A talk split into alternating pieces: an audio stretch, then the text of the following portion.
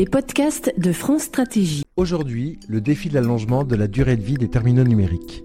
C'est la troisième séance du cycle L'impact environnemental du numérique. Dans un rapport publié en octobre dernier, le Shift Project présentait des données récentes sur l'évolution des consommations en énergie et en matières premières du secteur numérique.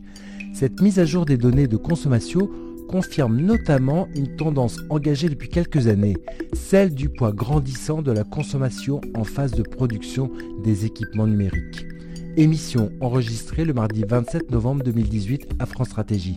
Et pour commencer, introduction à la séance par Gilles de Margerie, commissaire général de France Stratégie. Le sujet qui nous réunit aujourd'hui est particulièrement intéressant et il est au fond une préoccupation pas si ancienne que ça, qui est l'idée de se dire, quand on cherche un peu l'empreinte énergétique, l'empreinte carbone euh, du numérique, on a eu tendance pendant assez longtemps à ne pas braquer assez le projecteur sur le cycle de production des appareils eux-mêmes et sur euh, la manière dont ce cycle était géré. Et on commence à faire ça, on se rend compte que dans certains cas, c'est là que va être l'essentiel de la consommation, donc c'est nettement le cas pour les smartphones, mais de manière générale, c'est pas loin de la moitié de la consommation de l'empreinte énergétique qui va être pour les équipements numériques de toute nature, pas seulement pour les smartphones, consommés dans le cycle de production. C'est un sujet qui devient de plus en plus une préoccupation. Je fais une petite parenthèse. France Stratégie a pas mal travaillé ces derniers temps sur le véhicule électrique. Le véhicule électrique a un impact carbone complètement différent selon le pays où il est en fonction de la décarbonation ou non de l'électricité. C'est trivial de dire ça, mais on voit bien déjà qu'entre la France et l'Allemagne, les impacts carbone des véhicules électriques sont très différents. Et en Chine, on est dans une situation qui est même tout à fait différente, puisque le vrai impact du véhicule électrique, ça consiste à déplacer la pollution de la ville à la campagne, c'est-à-dire en pratique euh, des rues des grandes villes hyper polluées vers euh, les lieux plus ruraux où sont installées les centrales à charbon que, comme vous savez, les Chinois continuent de construire à rythme extrêmement euh, soutenu. Quand on a regardé les statistiques sur les véhicules électriques et qu'on se met dans un cas comme celui de la France, vous pouvez avoir sur le cycle de vie normal d'un véhicule électrique une empreinte énergétique pour la production du véhicule lui-même qui est euh, supérieure ou égale, si on n'est pas dans des usages très soutenus, à ce que sur un cycle de vie normal, le véhicule électrique va consommer pour rouler. Donc ce sont des choses qui ne sont pas simplement pour les équipements numériques comme celui qui va être le cœur de nos réflexions aujourd'hui. On a, pour euh, parler de ça, deux interlocuteurs super qualifiés qui sont euh, Laetitia Vasseur qui a donc euh, lancé euh, Alta, l'obsolescence programmée qui est quand même un titre absolument formidable avec un acronyme encore mieux dont on parlait tout à l'heure. Hop, on va également avoir ensuite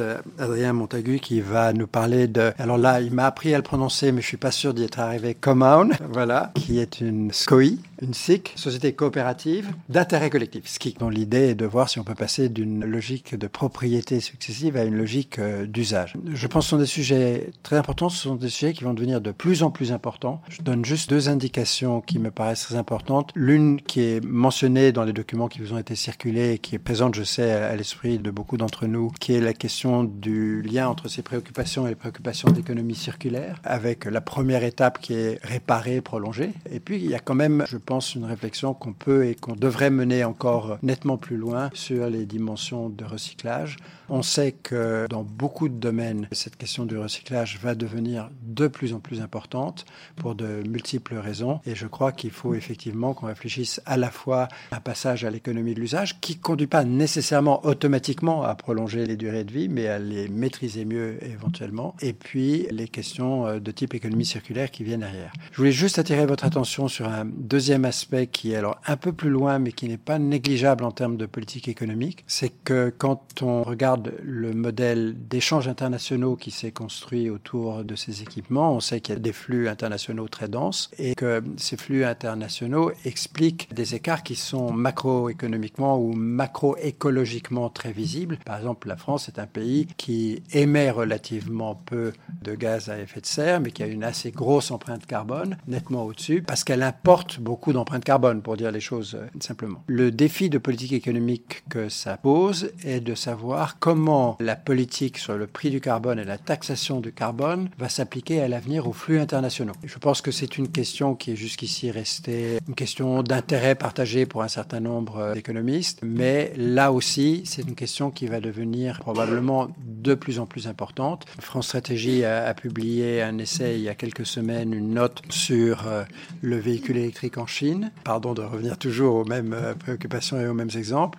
En gros, avec des politiques qui se sont adaptées très rapidement et très vite, euh, la Chine s'est équipée pour pouvoir dominer l'industrie mondiale du véhicule électrique et derrière l'industrie du véhicule électrique, prendre une sérieuse option pour devenir un acteur dominant de l'industrie du véhicule automobile mondialement. Donc euh, quelque chose euh, qui a potentiellement un impact absolument majeur sur les équilibres économiques euh, de l'Europe euh, continentale, où l'industrie automobile est encore un énorme employeur. Nous ne savons pas combien de tonnes de carbone nous importerions si nous importions en grande quantité des véhicules électriques chinois. On ne le sait pas parce que pour le moment, la question ne s'est pas posée. Le marché chinois suffit à l'heure actuelle à occuper les constructeurs chinois. Ils ont très délibérément pris le parti de ne pas s'intéresser au reste du monde. Ce n'est pas du tout ce qui se passe pour Huawei et pour les autres fabricants de terminaux qui ont, eux, une politique de commercialisation mondiale de leurs terminaux qui est extrêmement active. Et là non plus, nous ne savons pas quel est le contenu, l'empreinte énergétique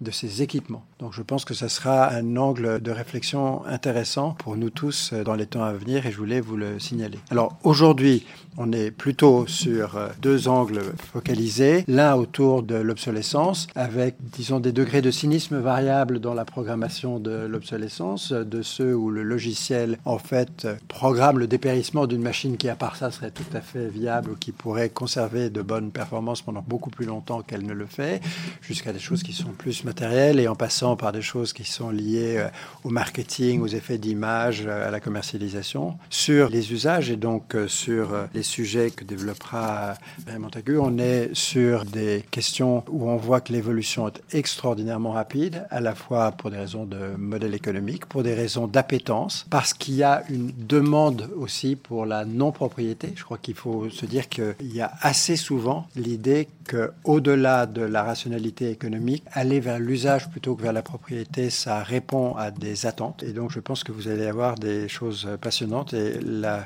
bonne nouvelle pour moi, c'est que Bérangère et Liliane me raconteront ce que vous vous serez dit, parce que moi, il faut que je file. Bonne réunion. Surtout, j'espère que les échanges seront nourris, denses, que vous ne serez pas d'accord entre vous et que ça sera intéressant. Vous écoutez les podcasts de France Stratégie. Les enjeux du prolongement de la durée de vie des équipements numériques. Une présentation de Laetitia Vasseur, cofondatrice et déléguée générale de l'association HALT à l'obsolescence programmée.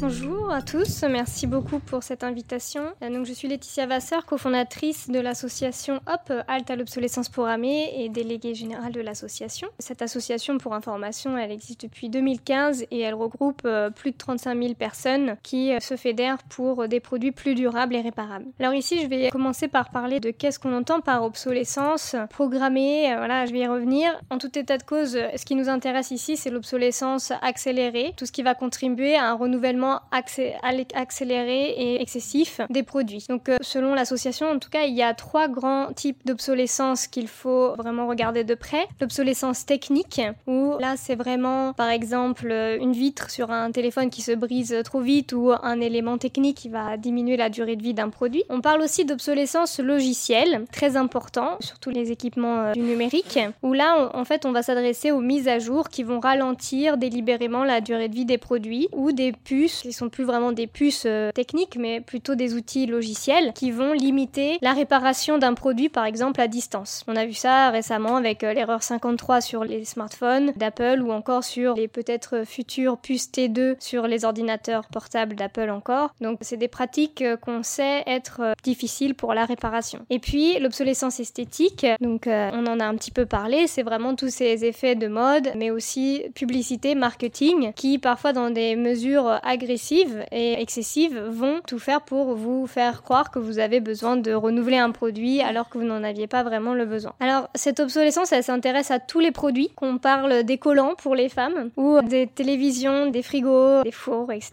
de l'automobile. Donc euh, j'ai mis cette image pour montrer qu'en effet, on s'intéresse bien à tous les produits. Et là aujourd'hui, on parle du numérique, mais il faut bien avoir en tête qu'on est vraiment au-delà de smartphones, ordinateurs, tablettes, euh, etc. Demain, le numérique, ça va concerner beaucoup plus d'objets que ça. Euh, ça va être vraiment du, de la plaque de cuisson jusqu'à votre four et votre cafetière seront connectés, a priori. Donc si on s'avance dans cette voie, on parle bien d'une catégorie de produits beaucoup plus large et d'une obsolescence logicielle, technique et esthétique probable. Alors, une bonne nouvelle pour nous, en tout cas, c'est que le, délit d'obsolescence programmée, c'est quelque chose d'illégal. Ça existe depuis maintenant 2015. Je vous ai mis la définition ici, c'est l'article 99 de la loi transition euh, énergétique, croissance verte. Ce délit, il est très important parce qu'il permet de reconnaître un phénomène et de pouvoir avoir un outil pour lutter contre. Alors, il a une vision à la fois assez floue et en même temps restrictive, puisqu'elle écrit donc l'obsolescence programmée se définit par l'ensemble des techniques par lesquelles un metteur sur le marché vise à réduire délibérément la durée de vie d'un produit pour en augmenter le taux de remplacement. Ça laisse ouvert certaines interprétations et en même temps, euh, il faut euh, se tenir à cette euh, définition.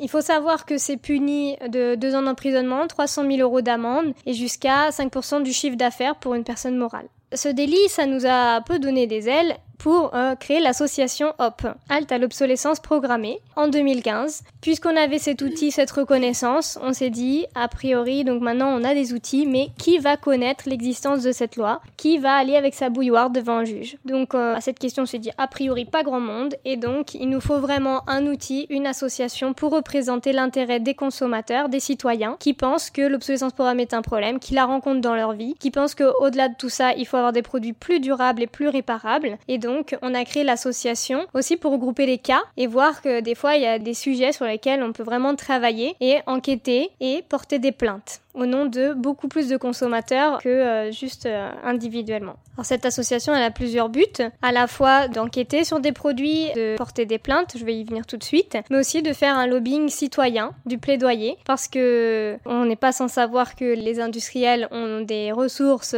importantes pour faire du lobbying pour leurs intérêts et on va pas les en blâmer, c'est tout à fait normal euh, pour elles. Mais force était de constater qu'on n'avait pas de, de lobbying citoyen pour représenter assez bien les consommateurs et leur envie d'avoir des produits durables et réparables. Donc c'est pour ça aussi qu'on est là, pour fédérer le plus grand nombre de citoyens possible et pour pouvoir représenter cette voix et avoir droit au chapitre dans les négociations des parties prenantes. Et euh, enfin, on fédère aussi beaucoup d'acteurs pour essayer de travailler sur ces questions et notamment au niveau économique. Alors, je vous en parler. L'idée, c'est de creuser un petit peu cette question et de faire des rapports d'enquête. On a publié un rapport d'enquête sur les imprimantes pour comprendre euh, quel était le souci avec ces produits qui énervaient tant les consommateurs. Ça a été publié l'année dernière en septembre. On a travaillé en particulier sur le cas d'Epson, même si on vise aussi browser Canon et HP. Et ce rapport, qui est visible sur Internet, a donné lieu à une plainte qui a été ouverte par le procureur de la République en décembre euh, l'an dernier et qui, euh, on l'espère, aboutira à des résultats prochainement. Alors le problème c'était quoi? C'était les cartouches en particulier qui étaient dites vides alors qu'elles n'étaient pas nécessairement vides. Dans beaucoup de cas, il restait 20 à 40% d'encre dans des cartouches qui étaient dites vides. Pourquoi? Parce qu'il y avait une petite puce qui calcule en gros le nombre de pages indépendamment de ce qui reste dans la cartouche et donc qui à un moment détermine que vous avez fait assez de pages et qu'il faut changer la cartouche. En plus, ben, si vous manque par exemple euh, du bleu, vous pouvez pas imprimer en noir. Enfin, c'est ce genre de, petites euh, choses qui sont particulièrement problématiques pour une question environnementale, mais aussi pour une question économique et, consommateur. Quand on sait qu'un litre d'encre, ça coûte plus de 2000 euros le litre, plus qu'un parfum de luxe, c'est quand même un peu problématique. Donc c'est pourquoi nous avons déposé cette plainte et le procureur a vu qu'il y avait assez d'éléments pour enquêter davantage. Ensuite, on a travaillé sur la question des smartphones. On a déposé une plainte en décembre dernier suite aux déclarations de la firme elle-même, parce que jusqu'à présent on avait beaucoup travaillé sur la question, mais dans une plainte faut des éléments de preuve. Et puis là, on a eu de la chance entre guillemets, puisque au niveau d'Apple, ils ont déclaré eux-mêmes ralentir délibérément leur téléphone pour des raisons qu'on n'a pas compris. Euh, concrètement, de soi-disant allonger la durée de vie de la batterie, alors que la batterie, en effet, c'est inconsommable quelque part, ça n'a pas une durée de vie éternelle. Il faut pouvoir la changer, mais sauf que dans la plupart des cas, c'est très très difficile de changer votre batterie. C'est rendu euh, extrêmement complexe par la marque. Alors euh, ils se sont dit, bah, plutôt que de changer la batterie tout simplement, on va ralentir le téléphone sans prévenir les consommateurs qui ne pourront plus utiliser correctement leur appareil. C'était un peu abscon comme, euh, comme argument. Nous, on a pensé que c'était plutôt de l'obsolescence programmée. Donc on a déposé également une plainte qui a été ouverte très rapidement par le procureur de la République et de la même manière, on espère des résultats de l'enquête d'ici la fin de l'année. Alors vous avez peut-être vu dans les médias, en Italie, on a une bonne nouvelle récemment, c'était le 24 octobre. L'autorité de la concurrence a déclaré que Samsung et Apple étaient coupables d'obsolescence programmée et les ont condamnés à 10 millions d'euros d'amende pour Apple, 5 millions pour Samsung, sur la même base que ce que je viens de vous expliquer, à savoir qu'une mise à jour qui ralentit les fonctionnalités d'un téléphone euh, sans prévenir le consommateur et tout en sachant que ça va avoir des répercussions qui vont programmer le renouvellement du produit, c'est quelque chose qui relève de la pratique commerciale malhonnête. Alors, comme on l'a vu, les entreprises sont souvent euh, montrées du doigt. Par ailleurs, on peut pas nier que la question de l'obsolescence programmée, du renouvellement des produits, c'est une question éminemment économique. Euh, l'idée, c'est quand même de vendre plus dans une société de consommation et de production. Euh, donc, clairement, la question du modèle économique, elle est au centre de tout ça. Et c'est difficile de penser le sujet sans penser l'aspect économique. Et d'ailleurs, Adrien y reviendra sur certains modèles. Nous, ce qu'on a voulu, c'est vraiment créer un réseau, créer un club, le club de la durabilité, avec des entreprises qui veulent travailler justement à repenser leur modèle économique pour intégrer la sobriété, d'avoir euh, moins d'équipements neufs euh, mis en vente et la question de la durabilité, de la réparabilité au cœur de leur modèle économique. Donc euh, si ça vous intéresse, nous avons publié un rapport qui s'appelle La durabilité des produits, un enjeu stratégique pour les entreprises, qu'on a évoqué la semaine dernière lors d'un colloque le 22 novembre à l'Assemblée nationale. Et si vous connaissez des entreprises qui sont aussi dans cette dynamique, n'hésitez pas à leur parler du club pour qu'on soit plus nombreux à engager cette dynamique. Alors maintenant que je vous ai parlé un peu de l'obsolescence programmée et euh, ses contours, je vais revenir quand même sur les impacts et pourquoi est-ce que c'est vraiment urgent de travailler sur tous ces enjeux. Tout d'abord, le renouvellement des produits. On considère aujourd'hui qu'il y a un renouvellement vraiment excessif, accéléré des produits et qui n'est pas tenable sur le long terme. Par exemple, si je prends les ordinateurs, en l'espace de 30 ans, on a vu la durée de vie réduite de 3 fois. C'est-à-dire qu'avant ça durait environ 11 ans et aujourd'hui 4 ans on est sur les durées d'utilisation, pas les durées du hardware, mais vraiment en prenant aussi la question du logiciel, qui est euh, très importante euh, sur ces questions-là. Il faut voir aussi que c'est pas juste une question de renouvellement, mais euh, enfin il y a la question du renouvellement plus de la diversité des appareils. Il y a 30 ans justement, on travaillait avec un ordinateur fixe et puis on avait un téléphone fixe chez nous. Aujourd'hui, on a un ordinateur fixe peut-être, plus un ordinateur et un téléphone fixe encore peut-être, plus une tablette, plus un ordinateur portable, plus un smartphone et autant d'équipements qu'on renouvelle de plus en plus souvent. Donc on fait vite l'équation qu'on est dans un système exponentiel qui n'est pas tenable. Et pourquoi ce n'est pas tenable? Parce que la fabrication, comme on l'a un peu abordé, tout comme sur les voitures, euh, visiblement, on a un vrai problème de l'empreinte écologique de la fabrication de ces produits. C'est vraiment à la phase de la fabrication des produits neufs qu'on a l'impact le plus fort. Par exemple, si je prends l'exemple d'un smartphone, ça fait à peu près 70 grammes. Est-ce que vous savez combien de matière il faut pour créer un smartphone de 70 grammes? 70 kilos. 70 kilos de matière juste pour faire un téléphone de 70 grammes. Si on parle juste de la puce électronique de 2 grammes, on est à 30 kilos de matière pour faire une puce de 2 grammes. Et là, je ne parle pas en plus de l'exploitation des terres rares, euh, enfin, si j'en parle, mais pas explicitement. Donc, il faut vraiment voir l'exploitation des terres rares, le transport, euh, tout ce que, toutes les pollutions engendrées par la fabrication, l'utilisation de l'eau, le CO2 émis, etc. C'est vraiment une question primordiale parce qu'à un moment, on est sur des ressources limitées comme vous savez tous et un problème du réchauffement climatique euh, urgent. Ensuite, on a à la fin de vie, c'est peut-être plus euh, visible, la question des déchets. La question des déchets, elle est aussi très importante. Comme on a des produits qui se renouvellent de plus en plus, on a une courbe des déchets, contrairement euh, à la croissance, qui est très forte et exponentielle. On a de plus en plus de déchets dont on ne sait pas toujours quoi faire, parce que le recyclage, c'est bien sympa comme idée, mais c'est vraiment loin de répondre aux problèmes des déchets, notamment des équipements électriques et électroniques. Si je prends le téléphone portable, on en collecte environ seulement 16%. On a 60 métaux dans un téléphone portable. Il y en a seulement 20 qu'on sait recycler. Donc quand on fait le compte, franchement, on est vraiment loin du compte et on arrivera même dans un scénario idéal. Le recyclage, ça reste énergivore et ça ne répond pas à toutes les problématiques. Donc avant d'arriver à un déchet, il faut vraiment penser cycle de vie du produit. Est-ce que ce produit, on peut pas le concevoir pour qu'il soit plus robuste, qu'il dure plus longtemps, qu'il soit plus réparable, qu'il ait plusieurs vies, qu'il soit réemployable, etc.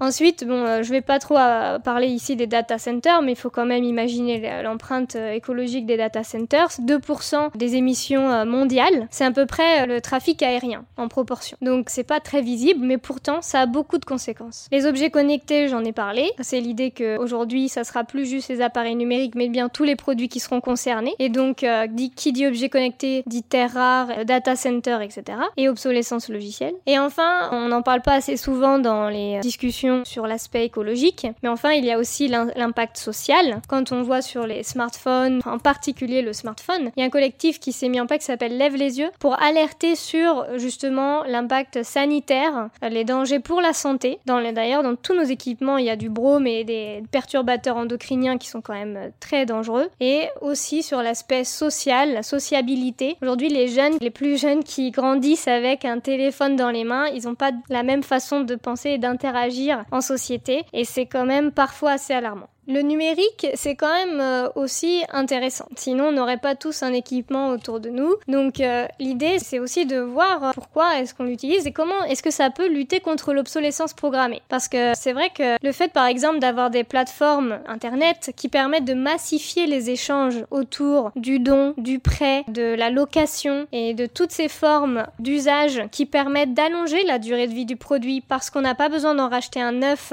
pour l'utiliser. Si je prends la machine à raclette ou les chaînes euh, de montagne euh, pour mettre autour des pneus, j'en ai pas besoin de tous les jours. Peut-être que dans mon voisinage, dans mon quartier, il y a des gens qui en ont euh, adapté et qui pourront me les prêter. Ça évite la production de, nouveaux produits et d'avoir chacun chez soi un truc qui sert à rien. Ça a vraiment des perspectives intéressantes. Alors ensuite, il faut quand même voir les effets rebonds, à savoir si j'achète un produit sur le bon coin parce que c'est moins cher concrètement, mais aussi ça allonge la durée de vie du produit parce qu'au lieu d'acheter du neuf, je fais tourner l'économie de est-ce que je vais pas profiter de cette épargne pour acheter un autre produit? Donc il faut bien faire attention quand même aux effets rebonds et prendre tout ça en compte pour vraiment calculer les impacts. Ensuite, on a la question de mieux guider les consommateurs. On a certaines marques euh, comme CEP par exemple qui disent nous euh, on s'engage sur euh, la réparabilité de nos produits, ils sont réparables 10 ans et puis pour accélérer le mouvement, on va connecter demain tous nos produits type bouilloire etc, petit électroménager et comme ça on pourra dire en direct aux consommateurs comment l'entretenir, comment le réparer, où aller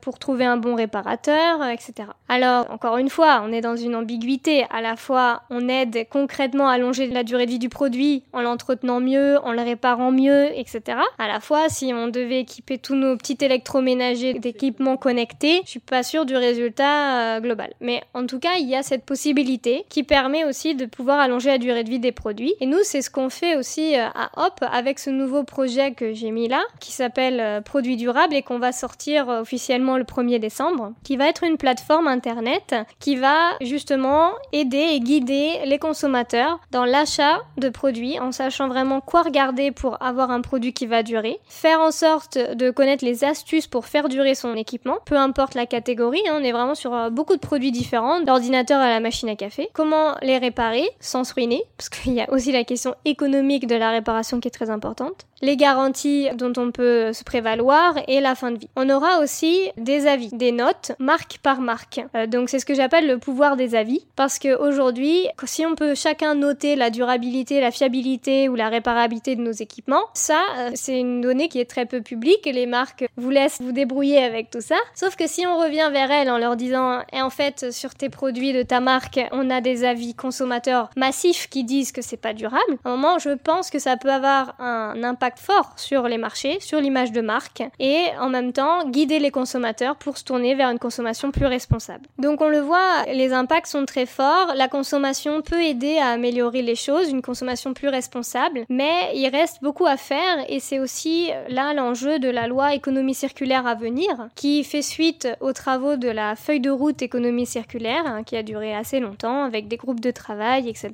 Là, en printemps, on nous annonce une loi sur l'économie circulaire et nous on est convaincu que les pouvoirs publics peuvent aussi jouer un rôle très important pour inciter, pour obliger ou pour protéger les consommateurs et donner des signaux forts aux entreprises pour aller dans le bon sens. Donc c'est pour ça qu'on fait ce plaidoyer, ce lobbying aussi auprès des pouvoirs publics pour, avec fort de toutes ces données qu'on accumule et cette expertise, leur donner des pistes de réflexion sur qu'est-ce qu'il faudrait faire pour allonger la durée de vie des produits.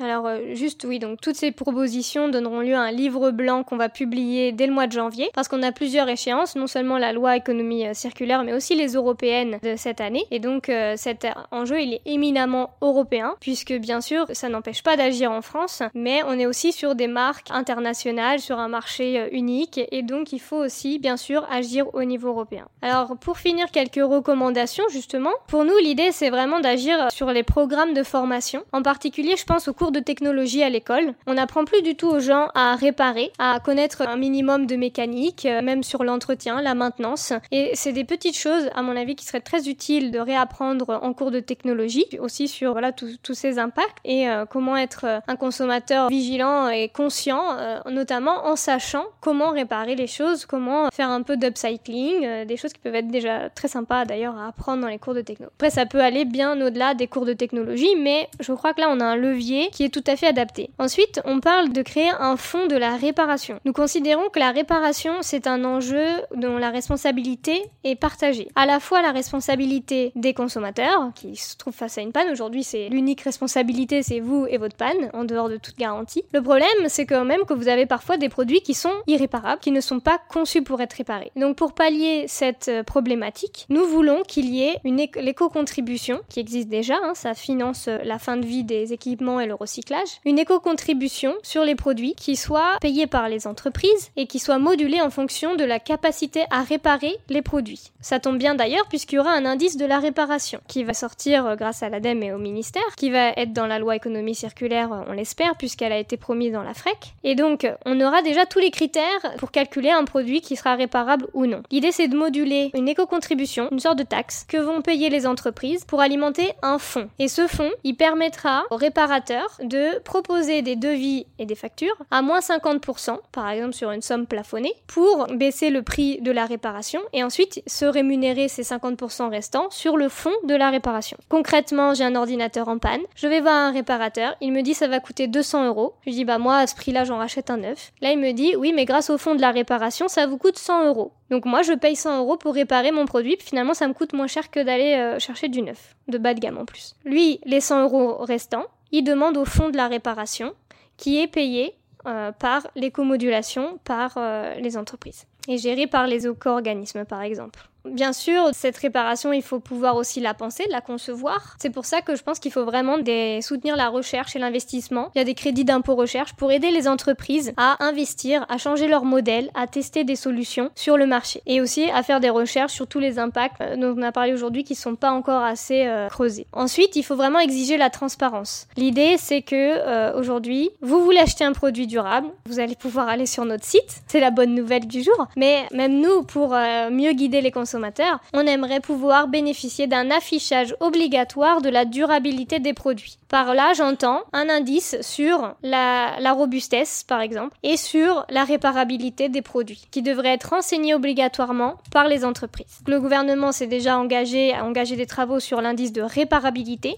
Pour nous, il faut aller plus loin et aller sur la durabilité, parce que les gens, ils veulent pas juste des produits qui vont être réparables en plus à leurs frais, ils veulent des produits qui vont pas tomber en panne dans un délai de 2-3 ans euh, ou euh, un peu plus, ça dépend des appareils, mais de manière trop exagérée. Ces indices, d'ailleurs, j'en profite quand même pour rentrer un minimum dans le détail, très rapidement. Ils vont être calculés sur une grille de critères qui vont être standardisés. Toutes les entreprises devront répondre à une certaine grille et ainsi donner un affichage sur des, des éléments d'information sur la réparabilité. Tout ce qu'ils vont devoir renseigner, pour nous, ça doit être dit de manière très transparente et ça doit être vérifiable par n'importe qui. Si vous avez un indice sur est-ce que cet ordinateur il est démontable et remontable, moi je veux qu'il n'y ait pas juste la marque qui nous explique euh, oui oui c'est démontable et remontable, mais que tous les réparateurs ou même un consommateur, un, petit réparateur amateur averti, il puisse vérifier ce qui est dit par les entreprises. Sinon, qui va contrôler? Donc pour nous, c'est très important cette question de la transparence. C'est un préalable à l'affichage de la durabilité ou de la réparabilité.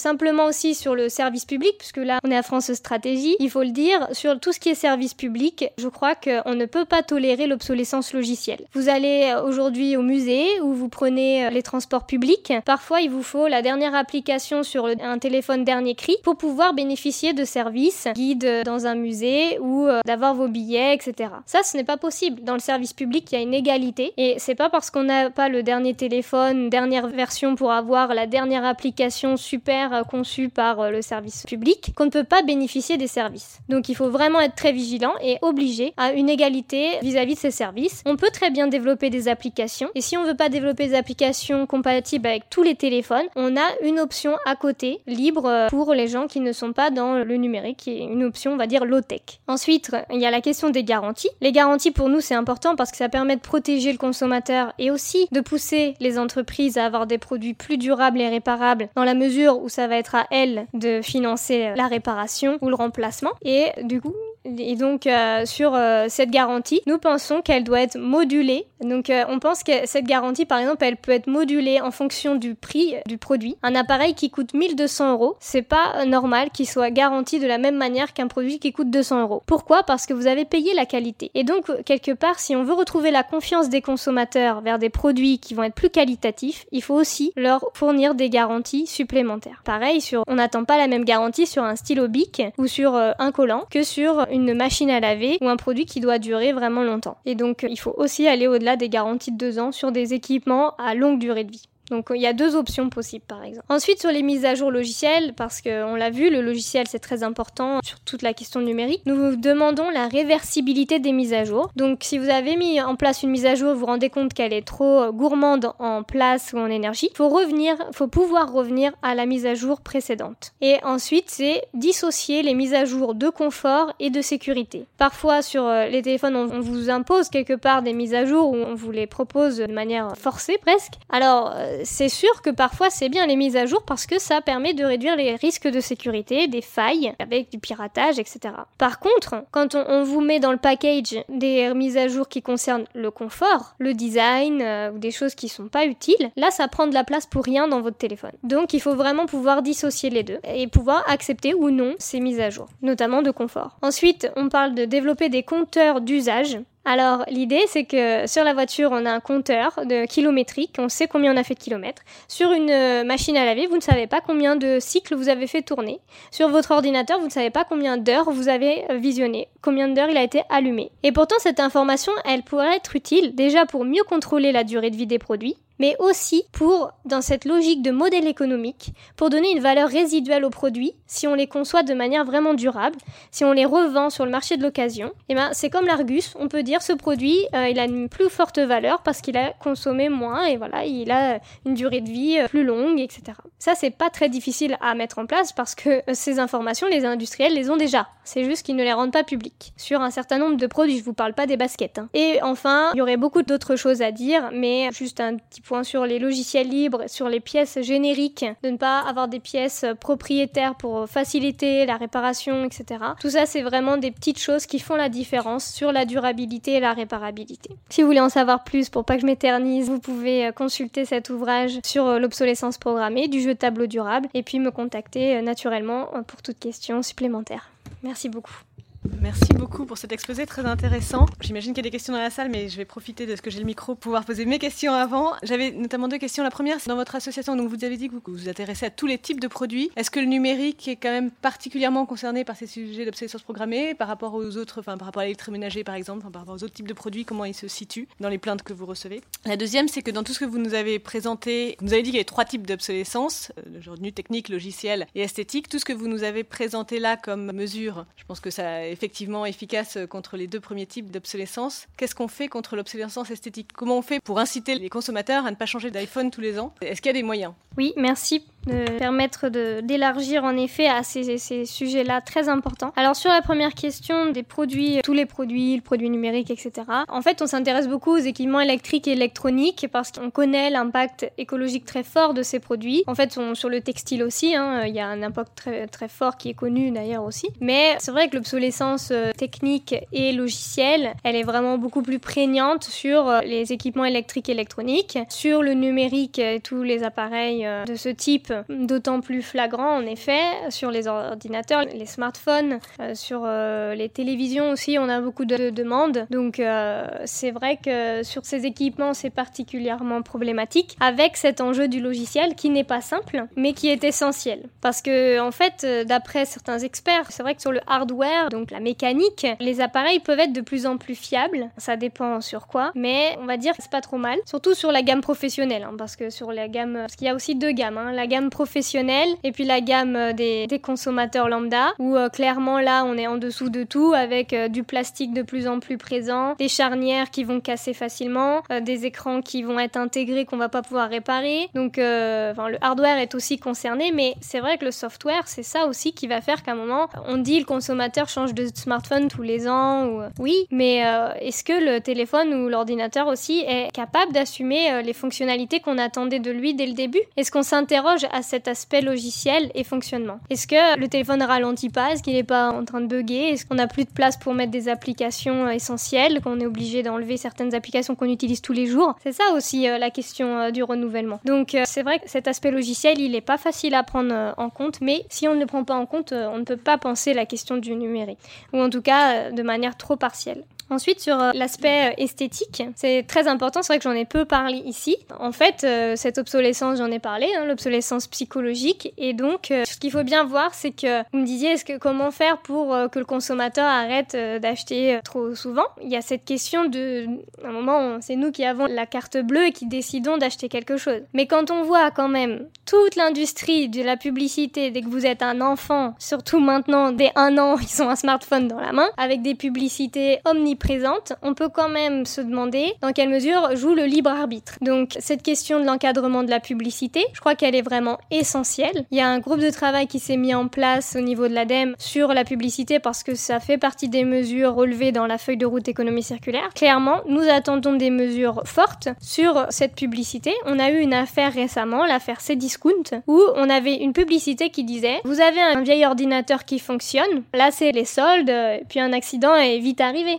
On a ces genres de publicité, franchement, ce n'est plus possible. Quand on connaît les impacts écologiques et l'urgence climatique, on ne peut pas avoir des publicités qui, de manière explicite, vous invitent à renouveler un produit qui fonctionne encore. C'est large le marketing, la publicité, on peut pas tout arrêter, etc. Mais il y a aussi des limites à poser parce que vous savez quelle a été la décision sur cette affaire C'est Discount C'est la RPP, l'agence de régulation, qui dit c'est les soldes, il n'y a pas de souci. C'est pas un problème. C'est pas anti-développement durable. Mais ça, il faut créer une hiérarchie des normes pour que ça ne soit pas acceptable et que l'ARPP soit obligé à un moment d'avoir des principes juridiques qui s'opposent à simplement euh, les pratiques commerciales. Et donc euh, c'est vrai que cet encadrement de la publicité est important. Et après, euh, il y a aussi, je crois, un effort de communication. L'État a des moyens de communication quand même forts et je crois qu'il faut faire passer aussi les bons messages au-delà de petits cercles sur l'alimentation, l'a très bien fait, des messages publicitaires systématiques. Il y a des messages qui finissent par passer. C'est vrai que sur la consommation, on n'est pas toujours conscient, très peu conscient de l'impact euh, écologique en ressources ou en énergie qu'entraîne notre consommation d'équipements neufs par exemple. Je pense qu'il y a vraiment des choses à faire pour limiter et accompagner la consommation responsable. Donc euh, Hugues Ferbeuf, euh, le Shift Project. J'avais deux questions, mais je commence par une, puis on verra après. Donc on est bien d'accord que l'obsolescence des produits numériques arrive plus tôt que pour d'autres produits, qu'elles soient programmées ou pas programmées. C'est un peu inhérent aux technologies numériques. L'évolution de la technologie de façon très rapide, et donc le cycle d'obsolescence est plus court. Est-ce que vous avez commencé à réfléchir aux effets induits euh, via l'Internet des objets?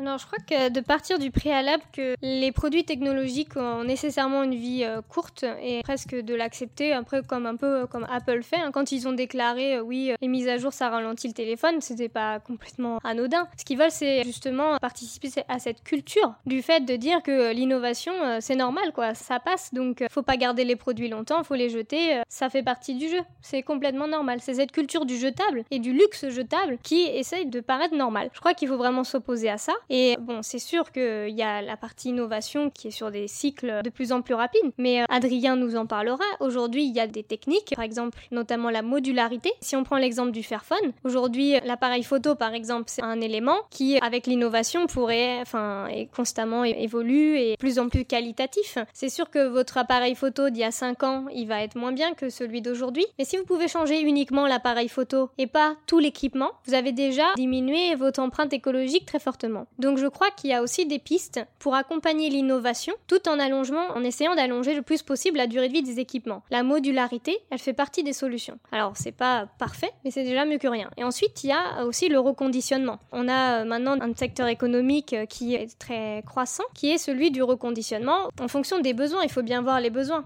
Il y a des gens qui n'ont pas besoin d'avoir le dernier cri, etc. Pour autant, euh, ils veulent un smartphone correct, etc.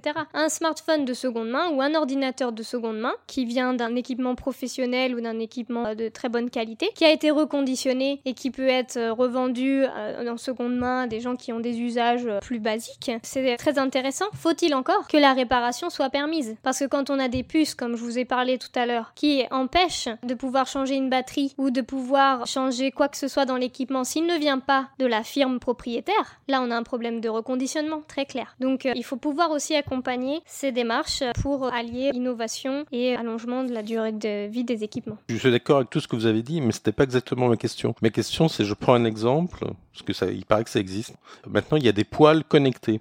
Bon, une poêle, je sais pas, on peut peut-être la garder 10 ans hein, en principe. Mais si le module euh, qui la rend connectée euh, tombe en panne après 3 ans, est-ce qu'on n'a pas le risque du coup qu'on change de poêle? Pas parce que la poêle sert plus à faire cuire un œuf, mais parce qu'elle n'est plus capable de dire si l'œuf est cuit. Oui, tout à fait. Mais c'est vrai qu'on arrive dans des choses complètement absurdes de ce type-là. Il y a plusieurs types d'obsolescence, enfin sur la poêle par exemple. Maintenant, on vous vend des poêles blanches. Au bout d'un moment, euh, à force de faire cuire vos œufs, elle commence à être un peu plus marron la poêle. Au bout d'un an, deux ans, peut-être trois ans.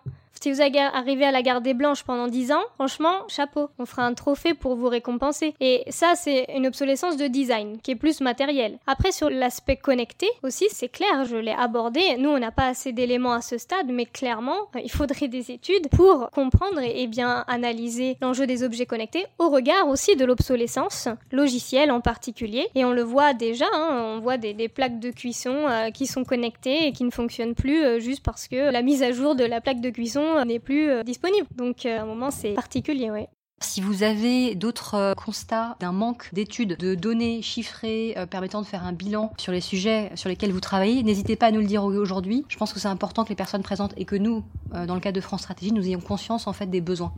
Merci. On a aussi une question. Oui, Philippe Saint-Aubin, je suis membre du Conseil économique, social et environnemental et rapporteur d'un avis en ce moment sur la dépendance de la France en métaux stratégiques, dont, le rapport avec votre sujet est évident. Est-ce que vous avez regardé du côté de l'Europe Il y a des directives sur les garanties contractuelles qui pourraient être intéressantes à exploiter? Première question. Et deuxième question sur la réparation, les approches peut dire culturelles dans les différents pays sont assez différentes. Par exemple, un Européen du Nord, quand il a une machine en panne, il va la faire réparer, mais un Américain, quand il a une machine en panne, il s'attend à obtenir un échange standard de la part du fabricant. Donc l'Européen du Nord participe beaucoup mieux à la lutte contre l'obsolescence programmée. Pour autant, l'échange standard d'un appareil défectueux est ancré dans la mentalité états-unienne. On a eu ça de la part de Jean de chez Seb qui nous a expliqué en liaison avec euh, le monsieur de l'ADEME que en gros, quand ils ont annoncé que leurs euh, équipements seraient réparables autour de 10 ans. Ils évaluent le plus en achat à 8% de leur chiffre d'affaires. Oui, merci beaucoup pour ces questions.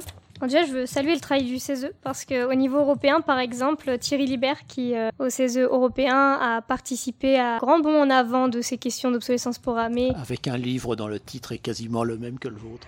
oui, parce qu'on travaille ensemble, il fait partie de notre comité d'experts et on le connaît très bien. D'ailleurs, je serai avec lui vendredi sur son colloque sur l'Assemblée sur l'obsolescence programmée en Europe. Grâce à son rapport, euh, ça a été très utile pour euh, entamer les travaux euh, dès 2013. Sur la garantie contractuelle, alors il y a différents types de garanties. Garantie légale de conformité, donc la garantie obligée par la loi, et la garantie contractuelle, constructeur ou distributeur, que ce soit la marque qui vous propose une garantie ou le vendeur. Alors sur cet aspect, nous déjà, Là où on milite le plus, c'est sur les garanties légales, parce qu'elles sont obligatoires. Contractuelles, ça dépend du bon vouloir des marques. Sur l'aspect légal, ce que j'ai dit sur euh, les initiatives au niveau des garanties, on pousse ça au niveau français, mais ce qu'il faut bien voir, c'est qu'au niveau européen, en ce moment même, d'ailleurs, j'alerte tous ceux qui sont dans les services de l'État, il y a euh, quelque chose de très important qui est en train d'être euh, mis en place, c'est une harmonisation de la garantie légale de conformité au niveau européen, dans la directive vente de biens, où on est en train d'essayer de passer à une garantie maximale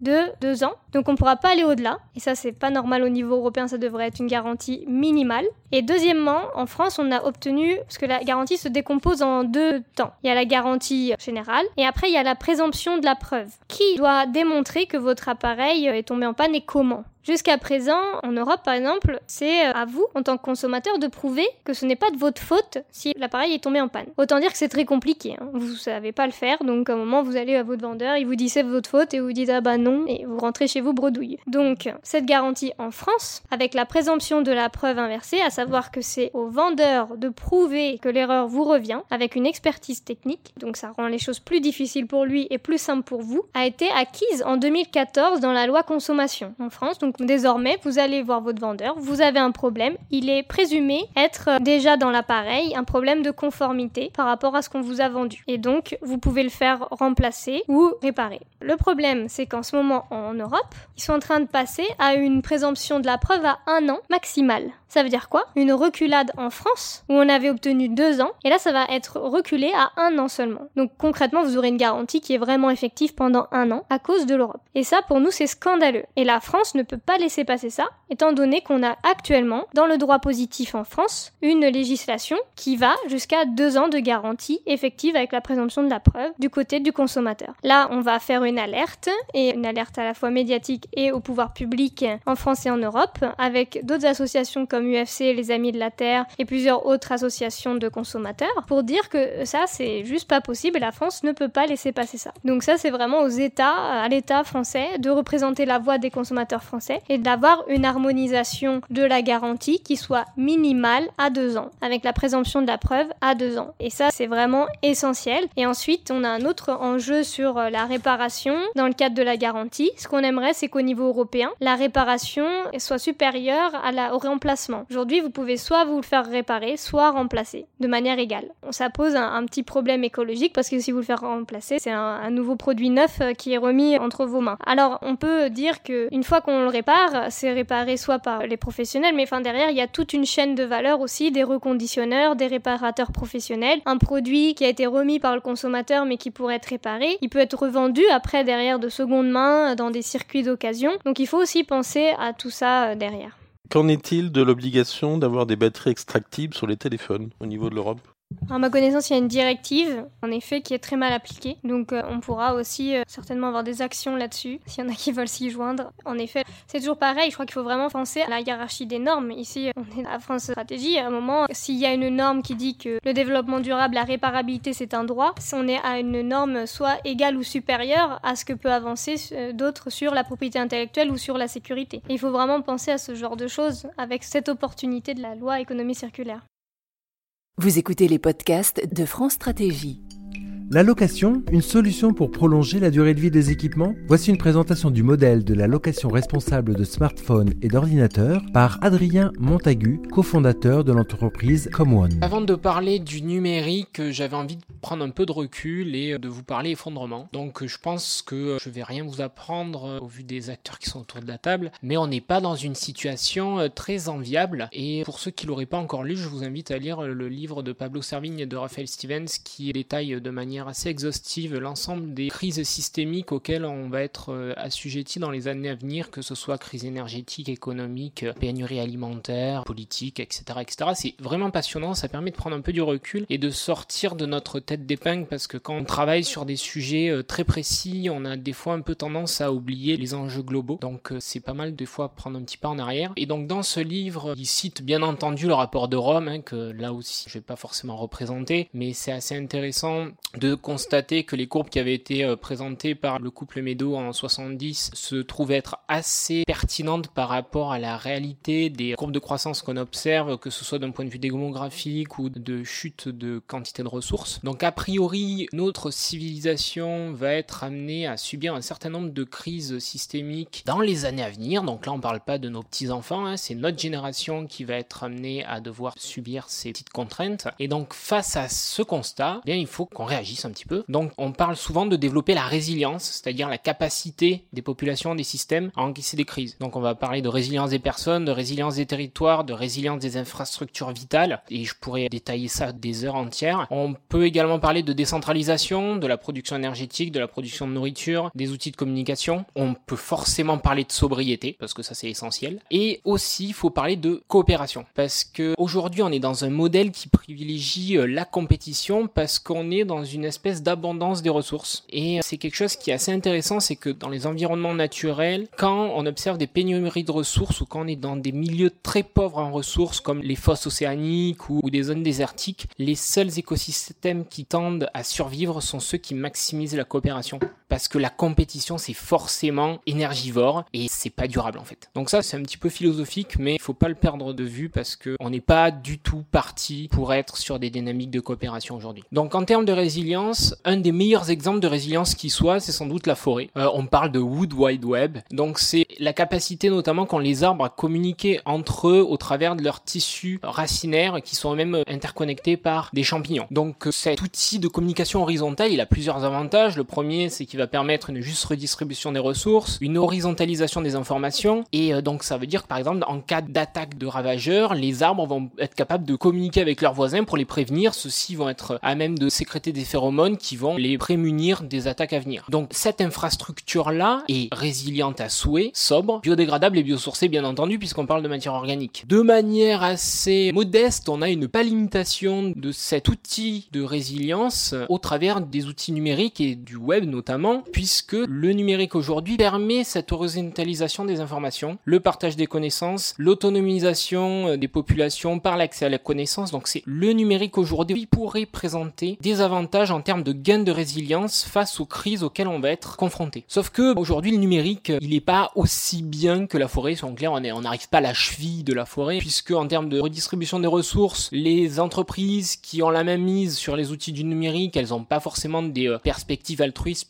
puisqu'elles permettent uniquement l'enrichissement des 1% les plus riches, qui se trouvent être aussi les plus pollueurs. En termes d'infrastructures, on n'est absolument pas durable. C'est des infrastructures énergivores qui sont basées sur un modèle extractiviste linéaire. Donc Laetitia a parlé déjà d'un certain nombre des externalités négatives du cycle de vie des produits électroniques. Je vais pas forcément tous les redétailler, mais bon, vous les connaissez tous autant que moi. On parle d'une surexploitation des ressources jusqu'à une suraccumulation de déchets. La fabrication n'intègre absolument pas en général des notions d'éco-conception. On a des stratégies marketing très agressives pour vendre du produit au consommateur qui va avoir donc in fine un produit en main avec une durée de vie relativement réduite. On va avoir des problèmes de rétention chez les consommateurs qui, avant de s'en séparer, auront peut-être tendance à les conserver dans leur tiroir. Et les produits, euh, comme ça a déjà été dit, n'auront pas forcément tendance à être collectés puisque Laetitia l'a évoqué, il y a un gros souci de collecte et même de traçabilité puisqu'au niveau mondial, il y a seulement 20% des produits électroniques qui sont correctement retraités. Donc euh, si je venais à détailler euh, quelques notions, je pense qu'il y a un acteur qui va pas être trop surpris par que je vais présenter, c'est en termes de surexploitation des ressources, des réserves et des stocks. Donc il y a notamment dans le rapport du Shift Project le pic de production de l'indium puisque au même titre qu'on va être confronté à un pic pétrolier dans toutes les ressources, on va avoir à un moment donné un pic de production. Alors c'est souvent assez complexe d'évaluer l'arrivée du pic parce que les réserves évoluent chaque jour, la demande et l'offre euh, est également très variable. Donc euh, être déterministe sur la date exacte d'un pic de production, c'est assez audacieux. Toutefois, dans le cas de l'indium qui pour rappel sert notamment à produire les écrans des smartphones par exemple, celui-ci est prévu pour 2030. Donc il faut vraiment euh, qu'on s'interroge sur éventuellement trouver des matières alternatives ou faire en sorte que les produits durent plus longtemps comme on va le présenter par la suite. En termes de crise, dans le domaine de l'électronique, c'est un modèle en fait qui est absolument pas résilient, c'est-à-dire c'est une économie, c'est sans doute peut-être les produits qui ont les plus d'argile si je peux me permettre l'expression, euh, puisqu'en fait c'est un produit qui est ultra mondialisé et qui dépend d'une quantité de ressources très diverses et dont un très grand nombre d'acteurs ont des monopoles de production. Donc c'est notamment le cas de la Chine qui, comme vous le savez, a une très forte production et est vraiment majoritaire sur la production de terres rares. Donc là j'ai évoqué le livre de Guillaume Pitron parce qu'il a fait pas mal d'écho dans les médias ces derniers temps. Il n'est pas forcément très très pertinent dans tout ce qu'il évoque, mais en tout cas c'est vraiment intéressant parce qu'il démocratise ces questions. Et là on peut citer notamment en termes de crise géopolitique le cas du conflit qui a opposé la Chine et le Japon en 2010. Ils étaient un petit peu en désaccord, ce qui a poussé la Chine à tout simplement décider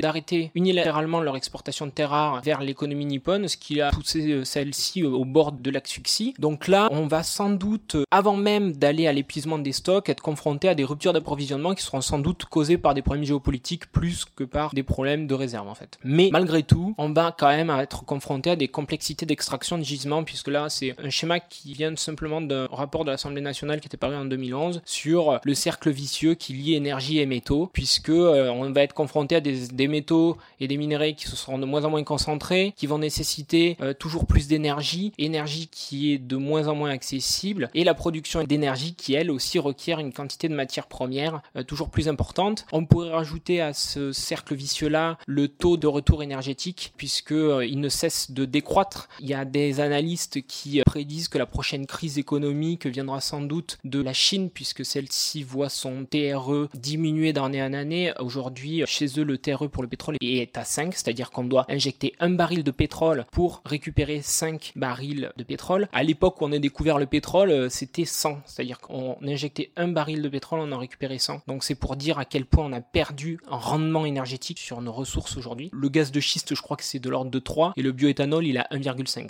donc c'est assez risible. Donc là, on comprend bien un petit peu les enjeux auxquels on va être confronté juste en termes d'extraction. Et puis pour l'illustrer, euh, suite à la crise qui a opposé le Japon et la Chine, le Japon euh, s'est lancé dans des recherches pour essayer d'avoir une autonomie de production et ils en ont trouvé dans leur large du Japon. Et donc là, en 2018, Usine Nouvelle titrait une source quasi infinie de terres rares découvertes dans les eaux japonaises. Sauf que bon, il se trouve que cette ressource-là est à 5800 mètres de profondeur. Donc là, ça illustre un petit peu la complexité auquel on va être exposé pour aller chercher ces matériaux-là. Euh, d'autres parlent d'aller chercher des matériaux sur la Lune, hein, puisque c'est une source de terres rares sans doute assez intéressante. Donc là encore, on peut s'interroger sur la viabilité économique de ce genre de projet. Donc si on a un problème de ressources, ben on va se dire ben, il faut aller exploiter d'autres gisements. Donc là, c'est ce que Laetitia évoquait tout à l'heure. Il y a, d'après l'ADEME en 2018, seulement 15% des téléphones qui sont collectés. Et d'après leur estimation, il y aura environ 30 millions d'appareils qui dormiraient dans les tiroirs. Donc si tant est qu'on arrive à récupérer l'ensemble de ces appareils inutilisés pour tendre vers du recyclage, on pourrait se dire fabuleux. Regardez, Apple a sorti un magnifique robot, Daisy, là, qui est capable de désosser un nombre astronomique d'iPhone à l'heure. Toutefois, même si c'est hyper sexy, pardonnez-moi l'expression, ça sera toujours limité puisque aujourd'hui on est incapable de recycler à 100% les matériaux que compose un appareil, comme ça a été dit précédemment. Là en fait vous avez un petit schéma qui est sorti d'une étude qu'a fait Fairphone sur la recyclabilité de leur téléphone. Ils ont étudié différentes routes de différentes méthodologies de recyclage et sur celle qui est exposée on voit qu'on arrive très bien à recycler le lithium, l'or ou encore le platine. Par contre en ce qui concerne le palladium, le néodyme et le tantal on est quasiment à 0% de recyclage. Donc là en fait ça ça illustre le fait qu'aujourd'hui la non recyclabilité des appareils elle vient de notre volonté à la miniaturisation. C'est-à-dire que comme on veut absolument avoir des objets miniaturisés et des objets ultra puissants, on tend à tout miniaturiser et la miniaturisation elle-même dépend de notre capacité à lier les métaux au niveau atomique en fait. Donc on comprend bien que si on lie les métaux au niveau atomique, eh bien, ça sera d'autant plus compliqué de les séparer a posteriori. Donc il faudra vraiment s'interroger à un moment donné sur cette course à la puissance. C'est une espèce de course à l'échalote qui va vraiment dans le mur puisque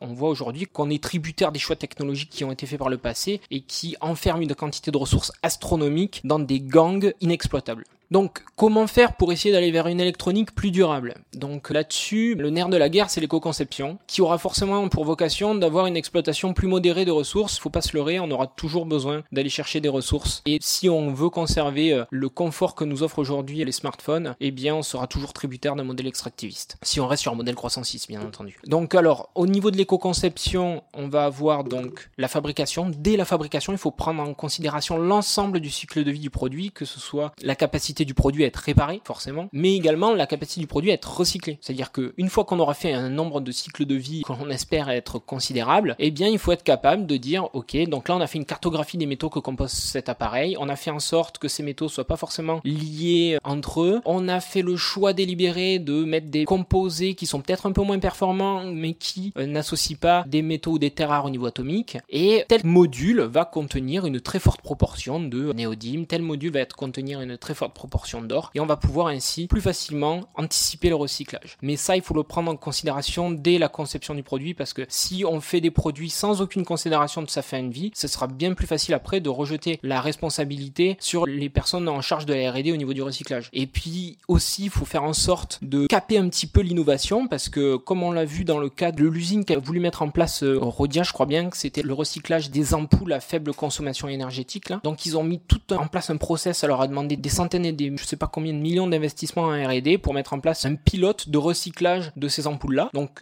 leur process était opérationnel, sauf que est arrivé sur le marché les LED. Et donc en fait, ils sont retrouvés devant un cul-de-sac. En fait, leur process qu'ils avaient mis des années à développer par une innovation technologique se retrouvait obsolète. Alors je dis pas que l'arrivée des LED c'était forcément négatif pour l'environnement. Simplement, ce qu'il faut prendre en considération, c'est que le concepteur de l'appareil doit être également celui qui doit être responsable du recyclage en fait. Parce que si on décorrèle la conception des produits du recyclage, ben forcément tout le monde va se passer la patate chaude et on n'arrivera à rien faire. Donc euh, voilà, donc il faut maximiser euh, la durée de vie des appareils parce qu'on comprend bien que si on allonge la durée de vie des appareils, eh bien on aura forcément une demande en ressources un peu moins importante. Et si possible, il faut continuer à investir dans de la R&D pour exploiter nos mines urbaines actuelles, même si franchement ça a l'air d'être sacrément complexe parce que pour avoir un petit peu essayé d'étudier la question en tant qu'ancien chimiste, je sais pas comment on va se débrouiller pour trouver un modèle de recyclage énergétiquement viable et économiquement viable en fait. Là, on parle d'eau supercritique, enfin des trucs qui sont quand même assez techniques pour essayer d'aller extraire des minéraux dans cette source-là. Donc en attendant le smartphone parfait, il y a le Fairphone. Alors bon, je sais pas s'il y en a certains vous certains qui l'ont déjà vu.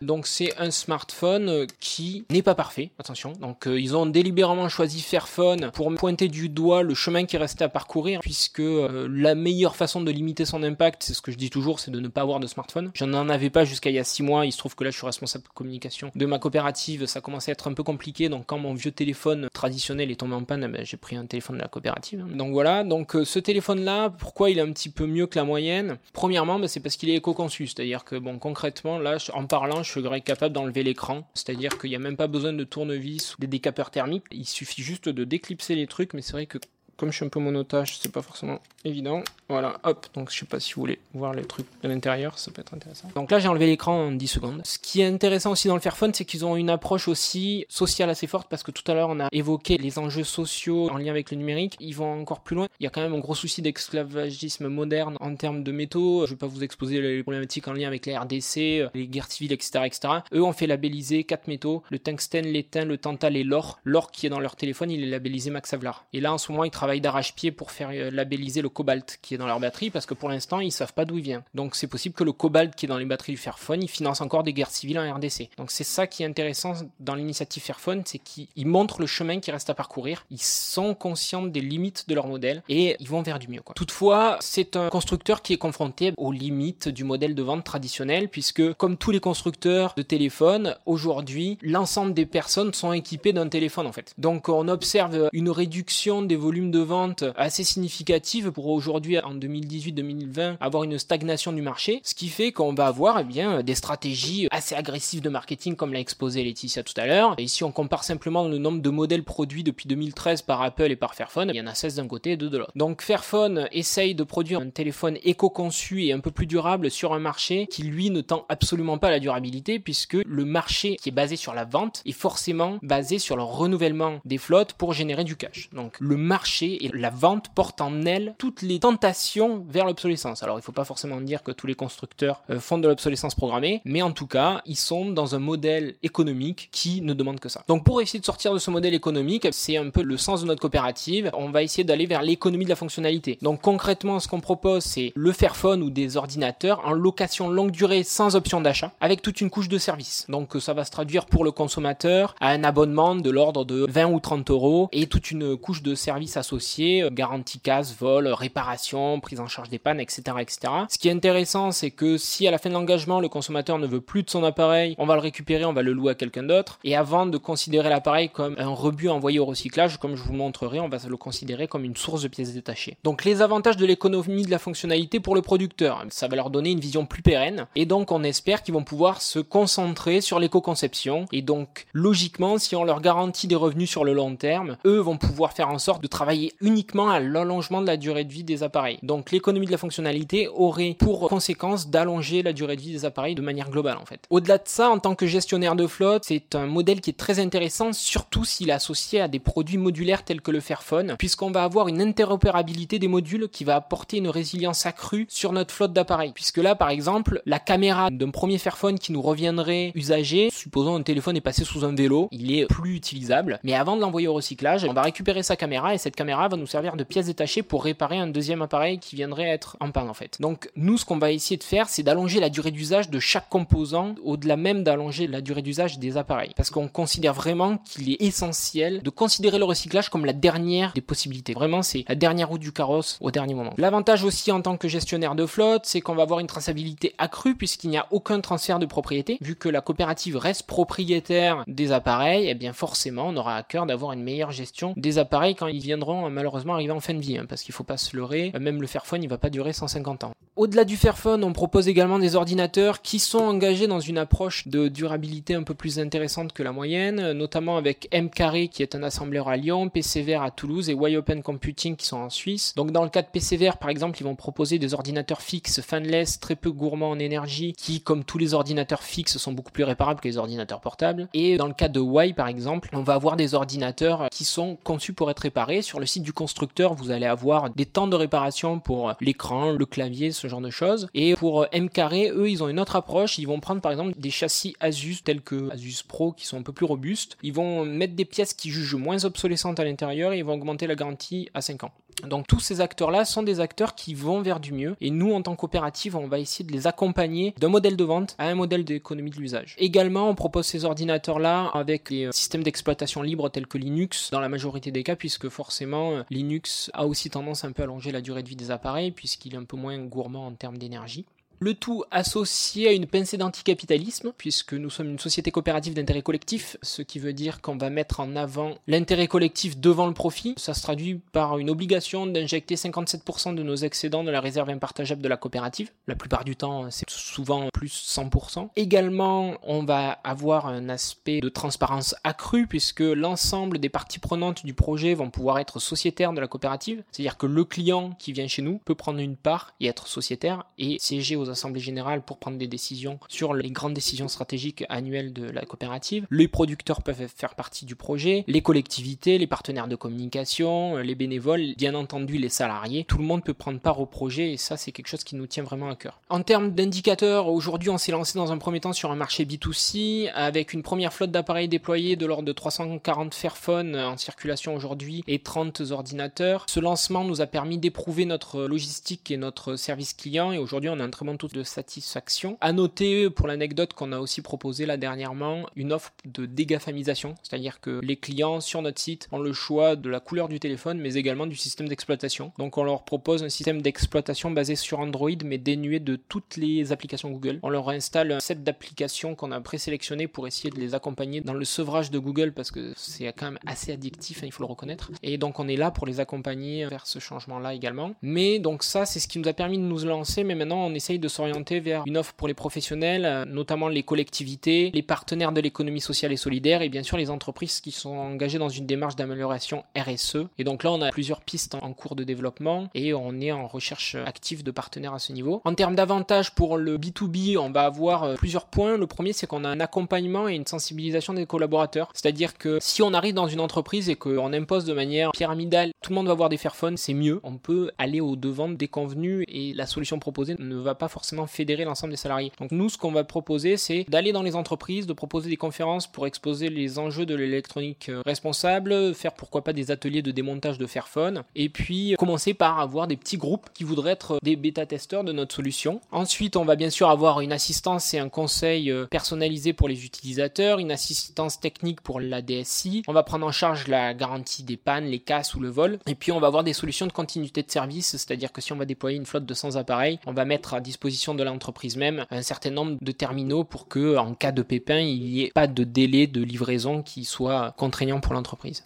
On a noté quelques verrous et limites sur notre modèle. Au niveau B2C, on l'a évoqué, on va dire l'aspect psychologique, puisque le consommateur aura toujours tendance à faire le ratio euh, intérêt de l'achat versus de la location, puisque notre modèle est basé sur des engagements assez longs qui, in fine, vont revenir à payer plus cher que le coût d'acquisition de l'appareil. Sauf que, en général, les usagers n'ont pas forcément tendance à prendre en considération l'ensemble des services dont ils vont bénéficier dans le cadre de la location et qu'ils n'auraient pas eu dans le cadre d'un achat standard. Donc ça, c'est quelque chose qu'il faut travailler. Toutefois, ça a été évoqué en introduction, on note une une demande de plus en plus importante des modèles d'économie d'usage. Au-delà de ça, on va avoir des appareils qui seront non standards. Donc c'est le cas du Fairphone qui est modulaire, sur lequel en plus on va avoir pour objectif de proposer des systèmes d'exploitation open source, donc c'est pas forcément des plus simples à appréhender. Ou alors nos PC qui sont pour la plupart livrés avec Linux. Au-delà de ça, au niveau des collectivités, on a noté un verrou assez important puisqu'elles sont toutes plutôt incitées à augmenter leurs frais d'investissement et diminuer leurs frais de fonctionnement. Sauf que nous, notre modèle économique, il s'inscrit juste dans le frais de fonctionnement. Donc euh, il faudrait essayer d'inverser ça et essayer de faire en sorte de modifier la commande publique pour intégrer des appels d'offres orientés économie d'usage. Sinon, on va pas y arriver. Ensuite, en perspective de développement en court terme, on va avoir dans un premier temps pour objectif de confirmer nos premiers pilotes B2B, de rechercher d'autres pilotes B2B, euh, de trouver une première collectivité pilote, de poursuivre bien entendu nos efforts de communication parce que notre coopérative est là pour un jeu plusieurs objectifs. Le premier, c'est de taper à bras raccourcis sur toutes les externalités négatives pour démocratiser, comme le font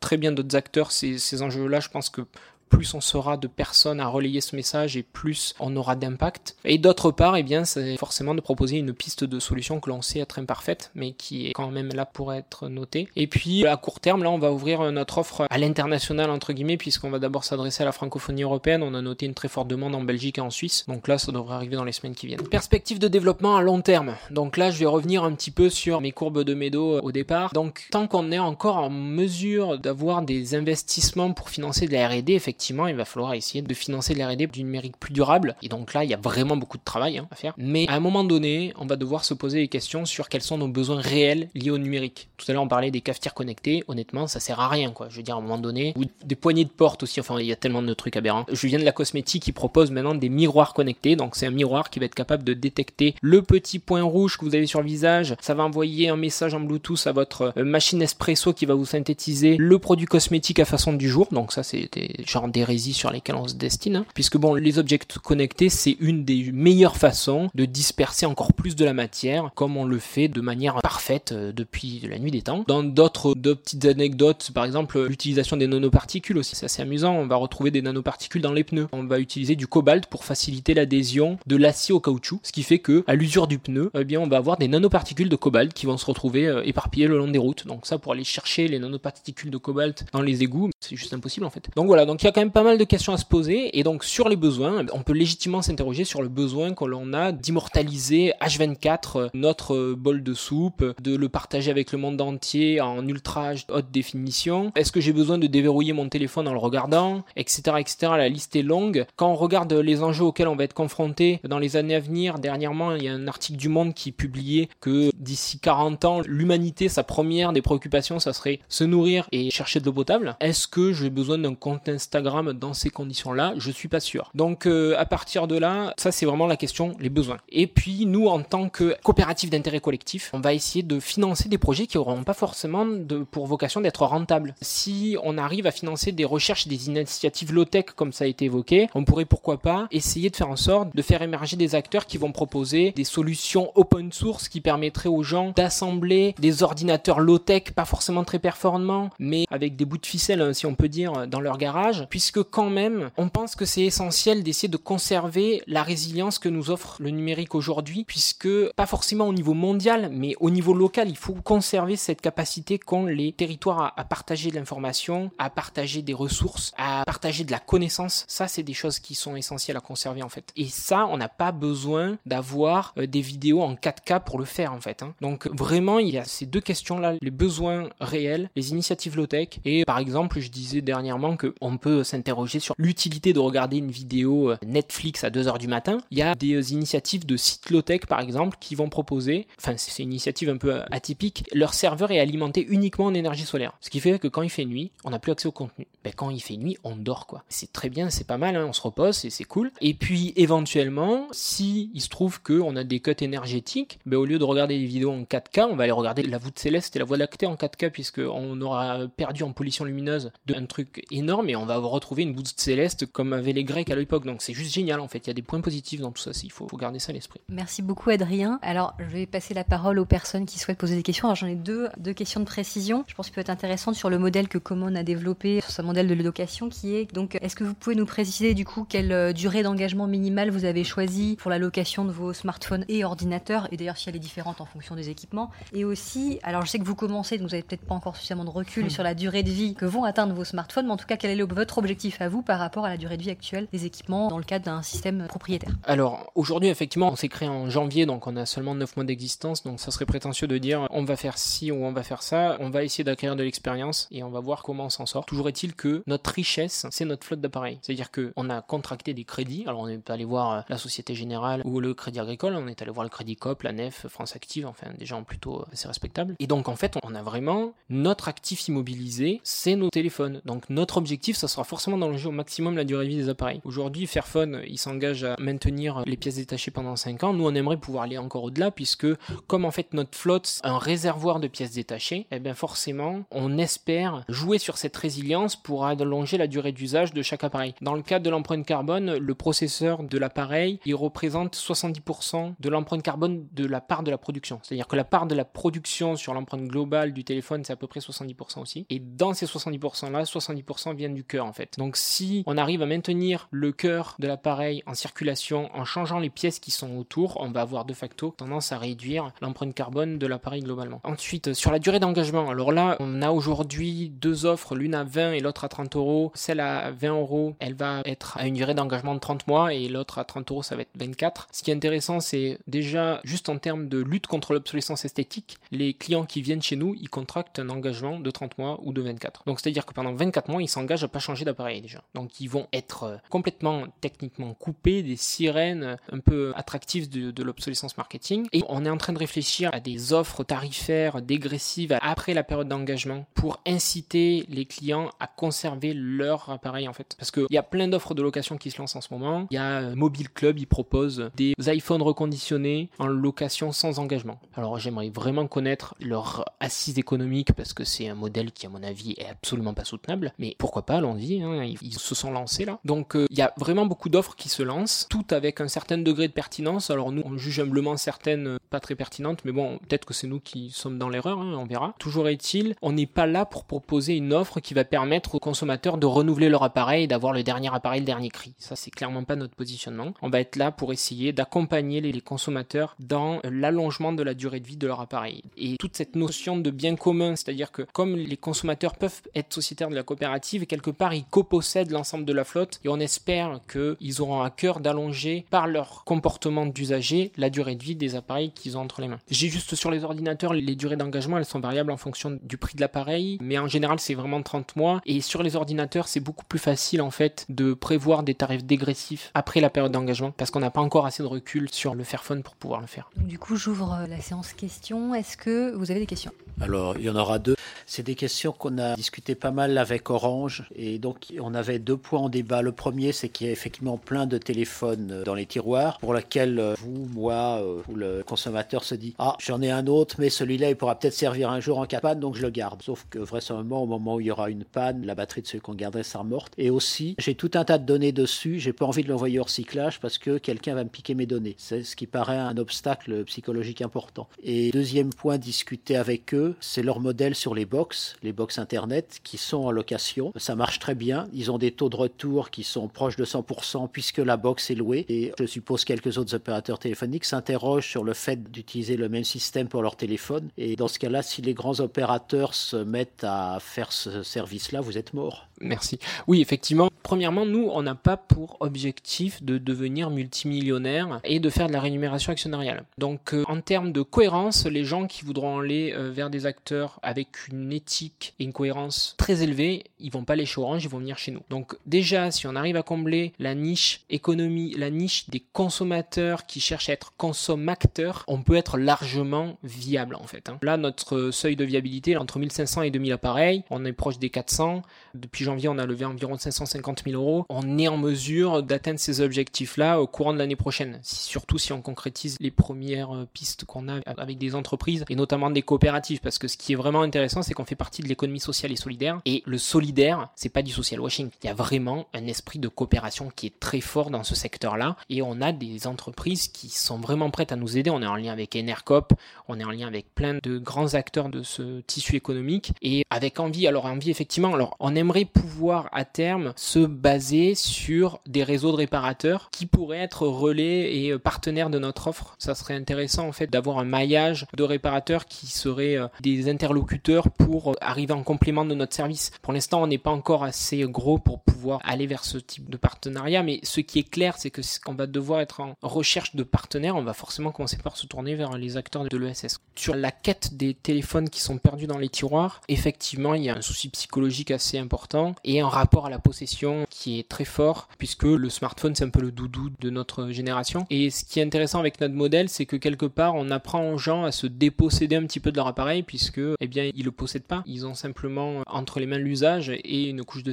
Donc ça, c'est un point aussi qui est intéressant, c'est qu'on permet la démocratisation de ce genre de modèle. Et puis, si nous, on voit demain arriver tous les opérateurs sur des modèles de location longue durée sans option d'achat, parce que aujourd'hui, il y a des locations avec option d'achat, qui est juste en fait du modèle de, c'est de la vente déguisée. Hein. Donc si tous les opérateurs vont sur de la location sans option d'achat, nous on applaudit dès demain, hein. ça va faire un appel d'air énorme pour les constructeurs, puisque les opérateurs ils vont avoir des exigences et des cahiers des charges accrus, ils vont dire ok, nous on va s'engager à mettre en circulation des appareils en location, vos appareils là, il faut qu'ils durent au minimum 10 ou 15 ans. Hein. S'ils veulent être aussi rentables que Xerox, clairement ils vont devoir changer leur fusil d'épaule. Donc euh, si jamais tous les opérateurs euh, partent sur ce modèle économique là, ben, on sera les premiers avis, on continuera notre petit bout de chemin, on aura sans doute peut-être des diversifications à faire, mais on se fait pas forcément de soucis pour notre pérennité. Et euh, voilà quoi. Enfin même, de toute façon, Fairphone c'est pareil. Hein. Fairphone à la base c'est une association qui militait contre les externalités de l'électronique. Ils en ont eu assez d'entendre dire que faire un téléphone durable c'était impossible.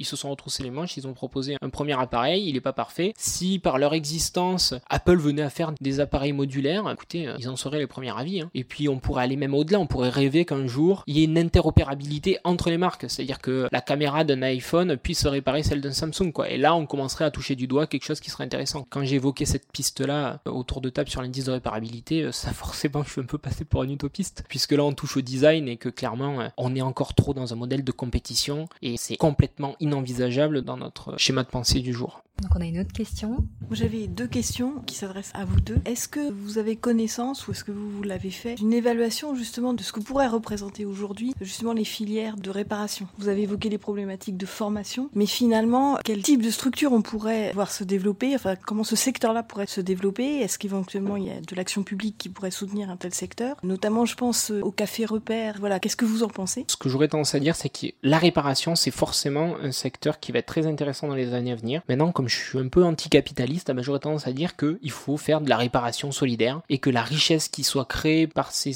entreprises-là aille dans des objectifs de bien commun, des objectifs d'intérêt collectif et non pas des objectifs de Startup Nation.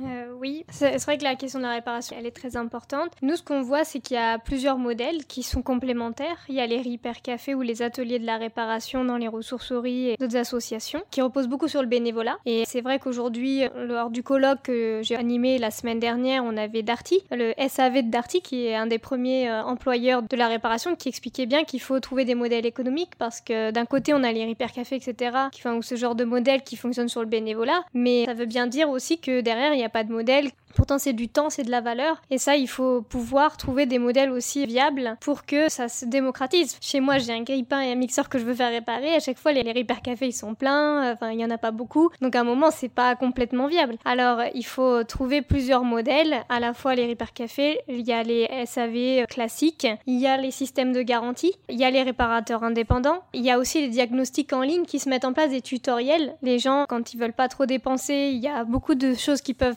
trouver en ligne. Ça veut dire accès aux pièces détachées, accès à l'information, accès aux, documentations techniques aussi parfois. Donc euh, ça soulève beaucoup de questions parce que l'auto-réparation prend beaucoup de place maintenant en France et il faut le voir comme euh, quelque chose d'important parce que ce temps et cette compétence euh, qui a de la valeur, mais aussi on peut se l'épargner quand on le fait nous-mêmes. Donc ça, c'est des voies possibles. Après, je crois aussi pour développer tout ça, bon déjà il y a l'accès avec l'indice et des choses obligatoires comme les pièces détachées, ça peut améliorer. Et puis ensuite, il y a toute une source d'informations dans les Repair Café ou les ateliers de la réparation, il y a la connaissance qui n'est pas mutualisée, qui n'est pas capitalisée. Et parce qu'ils n'ont pas le temps ni les moyens de capitaliser ces informations, même les réparateurs indépendants. Et ça, c'est un peu dommage parce que ça pourrait créer des tissus d'entraide ou euh, des choses comme ça qui seraient très intéressantes. Et puis ensuite, c'est la question du coût de la pièce détachée. Et là, peut-être que le service public aussi peut euh, mettre en place des plateformes sans but lucratif de vente de pièces détachées qui pourraient permettre peut-être de réduire le coût. En tout cas, nous, sur des plateformes comme Produits Durables, par exemple, où on veut donner des avis sur la réparabilité et sur la robustesse, on aimerait faire des partenariats avec des entreprises ou avec des ateliers de réparation, différents des réparateurs de différentes natures, qui pourraient nous donner leur avis d'experts sur la réparabilité des produits qu'ils ont rencontrés. Mais il faut les aider et nous aider à avoir euh, les ressources capitalisées, à un moment rentrer ça dans des données Excel, etc.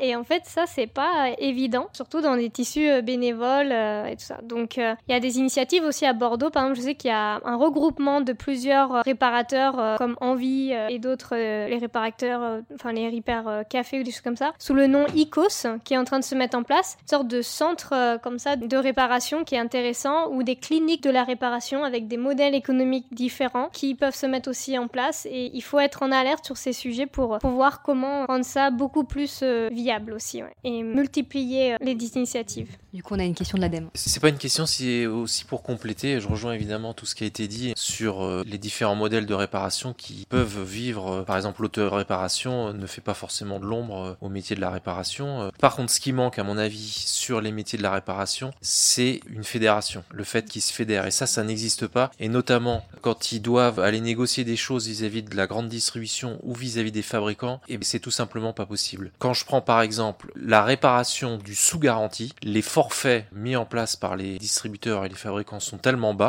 que les réparateurs n'en vivent pas. Donc là, il y a un vrai problème de rapport de force dans la discussion entre la distribution et ses réparateurs. Le sous-garantie n'en vivent pas. Les réparateurs ne vivent que sur la réparation du hors garantie. Et ça, c'est un vrai souci. Et c'est notamment pour ça aussi que allonger la garantie légale de conformité, ça peut aussi poser quelques soucis aux réparateurs. Si on change pas le rapport de force, on arrive à des forfaits qui font que ça, ne fonctionne pas. J'avais éventuellement donc une dernière question qui est que pour euh, Adrien, quand on parle d'utopie, donc on voit finalement dans votre présentation que le modèle idéal finalement ce serait le modèle où le producteur lui-même en fait euh, rentre dans un modèle de la fonctionnalité. Est-ce que vous avez des exemples, pas forcément dans le secteur numérique, qui ont marché à nous citer? Est-ce que vous pensez que c'est quelque chose qui peut bouger? Est-ce que vous avez déjà eu des contacts avec des gens dans le numérique ou ailleurs qui peuvent vous montrer que ça peut bouger ou est-ce qu'on en est très loin et que globalement on est vraiment très loin d'avoir un changement de modèle euh, de manière un peu généralisée ou déjà un début? Alors, pour changer de modèle et passer d'un modèle de vente à un modèle de l'usage, il y a vraiment d'énormes verrous, puisqu'en fait, c'est des modèles de financement qui sont complètement opposés. Dans le cadre de la vente, on va avoir besoin de dégager des capitaux pour produire des appareils qui vont être vendus et donc on va avoir un retour sur investissement quasiment immédiat. Alors que dans le cas de la location, c'est l'inverse. On, on, dégage des énormes capitaux et on va avoir un retour sur investissement sur le long terme. Donc comme on est dans un monde court-termiste et que les actionnaires raisonnent pas forcément sur deux ou trois ans mais plutôt sur trois semaines ou six mois, eh bien on va avoir un petit peu des petits freins psychologiques au niveau des investisseurs pour se tourner vers l'économie d'usage. Maintenant, il y a déjà des acteurs qui raisonnent à ces questions-là. Euh, il y a des exemples, euh, je l'ai cité tout à l'heure, les imprimantes Xerox. Donc c'est un constructeur qui ne vend pas des imprimantes, il propose de l'impression, c'est-à-dire qu'ils vont mettre à disposition des énormes imprimantes professionnelles et ils vont garantir l'impression des photocopies. Ce qui fait qu'ils récupèrent l'ensemble de, des parcs de leur appareil et j'ai plus exactement les chiffres en tête, mais il me semble qu'ils sont quasiment à 80 ou 90% de recyclage de l'appareil en lui-même. C'est-à-dire que une photocopie qui va arriver chez eux, ils vont s'en servir de pièces détachées pour en produire d'autres. Donc ça c'est très intéressant. Il y a plein d'autres exemples dans le secteur de la chimie par exemple, il y a, des gens qui proposent des solvants en location parce que le traitement des solvants chimiques c'est un gros souci en fait vu que euh, on a tendance à les consommer, on les achète, on les souille et ensuite on doit les retraiter. Et donc il y a une entreprise qui a proposé ben, des solvants en location. Donc ils amènent des solvants propres, les entreprises les souillent pour faire leur réaction chimique, ils récupèrent les solvants à la sortie, ils les distillent et ils les reproposent. Donc ils arrivent à faire des économies de matière considérables puisqu'avant les solvants qui étaient traditionnellement vendus, ils étaient la plupart du temps incinérés. Donc ça c'est quand même assez intéressant de constater qu'il y a des industriels qui s'interrogent sur ces questions-là. Dernièrement, j'étais interrogé par le groupe Schneider qui s'interroge sur ces questions puisque c'est un peu pernicieux parce que l'avènement de l'IoT et de l'apparition de cette capacité qu'on va avoir à connecter tous les objets, ça va euh, de facto euh, avoir tendance à faciliter l'économie d'usage. C'est-à-dire que quand vous allez avoir, euh, supposons, un miroir connecté ou une cafetière connectée, ça va être plus facile de proposer toute une couche de services en lien avec cette connexion et avec ce traitement de données que ce qu'il y avait par le passé. Sauf que clairement, donc ça, c'est ce qui pourrait permettre aux industriels de prendre un virage un peu modéré pour tendre vers l'économie d'usage, c'est profiter de cette connexion pour aller vers, vers ça. Mais honnêtement, par rapport aux courbes que j'ai montrées, il faut vraiment s'interroger sur l'intérêt parce que si on raisonne pas différemment dans la conception et dans l'économie des ressources, on va dans le mur. Le rapport du GIEC qui détaillait qu'il fallait investir quasiment de façon annuelle 2400 milliards de dollars en solaire et en photovoltaïque. J'ai pas encore fait le calcul, mais si on prend juste la quantité de néodymes qu'il faut de façon annuelle pour respecter le scénario 2 degrés, au feeling comme ça, je dirais que dès aujourd'hui, on devrait choisir entre des éoliennes ou des smartphones, parce que le néodyme, c'est ce qui nous permet d'avoir les écouteurs et les vibreurs notamment, hein, ou des moteurs électriques de voitures. Mais très clairement, au taux de production sur lesquels on est en ce moment, je suis pas certain qu'on a des taux de néodyme suffisants pour soutenir l'explosion de l'IoT d'un côté, l'explosion des data centers de l'autre et l'explosion de voitures électriques d'un troisième côté. Donc je sais pas si je me suis un peu dispersé là, mais voilà. Est-ce qu'il reste une dernière question ou est-ce que c'est bon pour aujourd'hui? Très bien. Il me reste plus qu'à remercier nos deux intervenants. Merci beaucoup Laetitia, merci beaucoup Adrien pour vos présentations qui ont été très riches. Et merci aussi pour les enrichissements qui sont venus de la salle, les questions et les compléments d'informations qui nous ont été donnés. Donc dans le cadre du cycle de séminaires, nous allons organiser donc un prochain séminaire a priori en janvier qui portera cette fois-ci sur la question des matières non énergétiques. Parce que c'est important, on l'a vu d'ailleurs à plusieurs reprises dans le cas du cycle. Il ne faut pas s'arrêter à la question de l'énergie. Les matières premières sont évidemment hyper importantes. Et donc on pourra faire un peu le tour de la question de l'extraction des matières première, quel impact environnemental?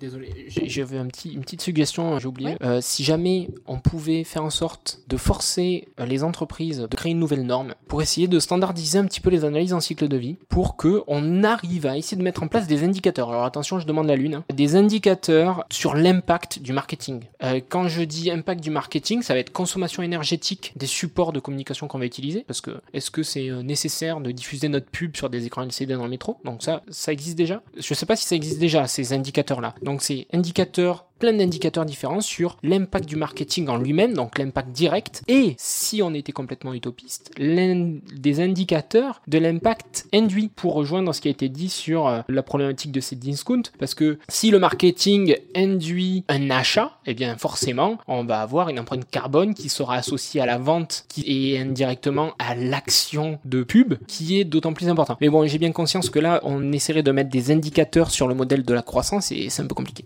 je pense que ça va être le mot la fin pour nous inspirer dans les prochains jours. Merci à tous. Merci à tous d'avoir écouté cette troisième séance du cycle L'impact environnemental du numérique. À très bientôt pour d'autres podcasts de France Stratégie. En attendant, rendez-vous sur stratégie.gouv.fr.